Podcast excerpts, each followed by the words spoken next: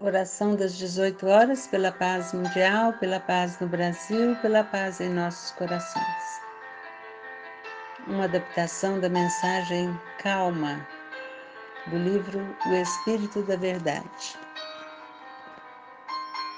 Se estivermos no ponto de estourar mentalmente, silenciemos alguns instantes para pensar. Se o motivo é moléstia no próprio corpo, calma a intranquilidade traz o pior.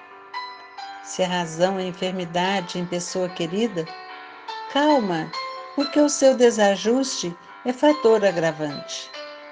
Se perdeu alguma afeição, a queixa tornará você uma pessoa menos simpática para junto de outros amigos.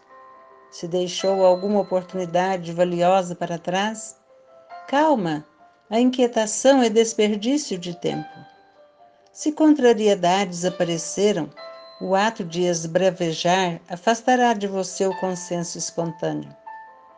Se você praticou um erro, calma, o desespero é porta aberta para faltas maiores. Se você não atingiu o que desejara, calma, a impaciência fará mais larga a distância entre você e o objetivo a alcançar.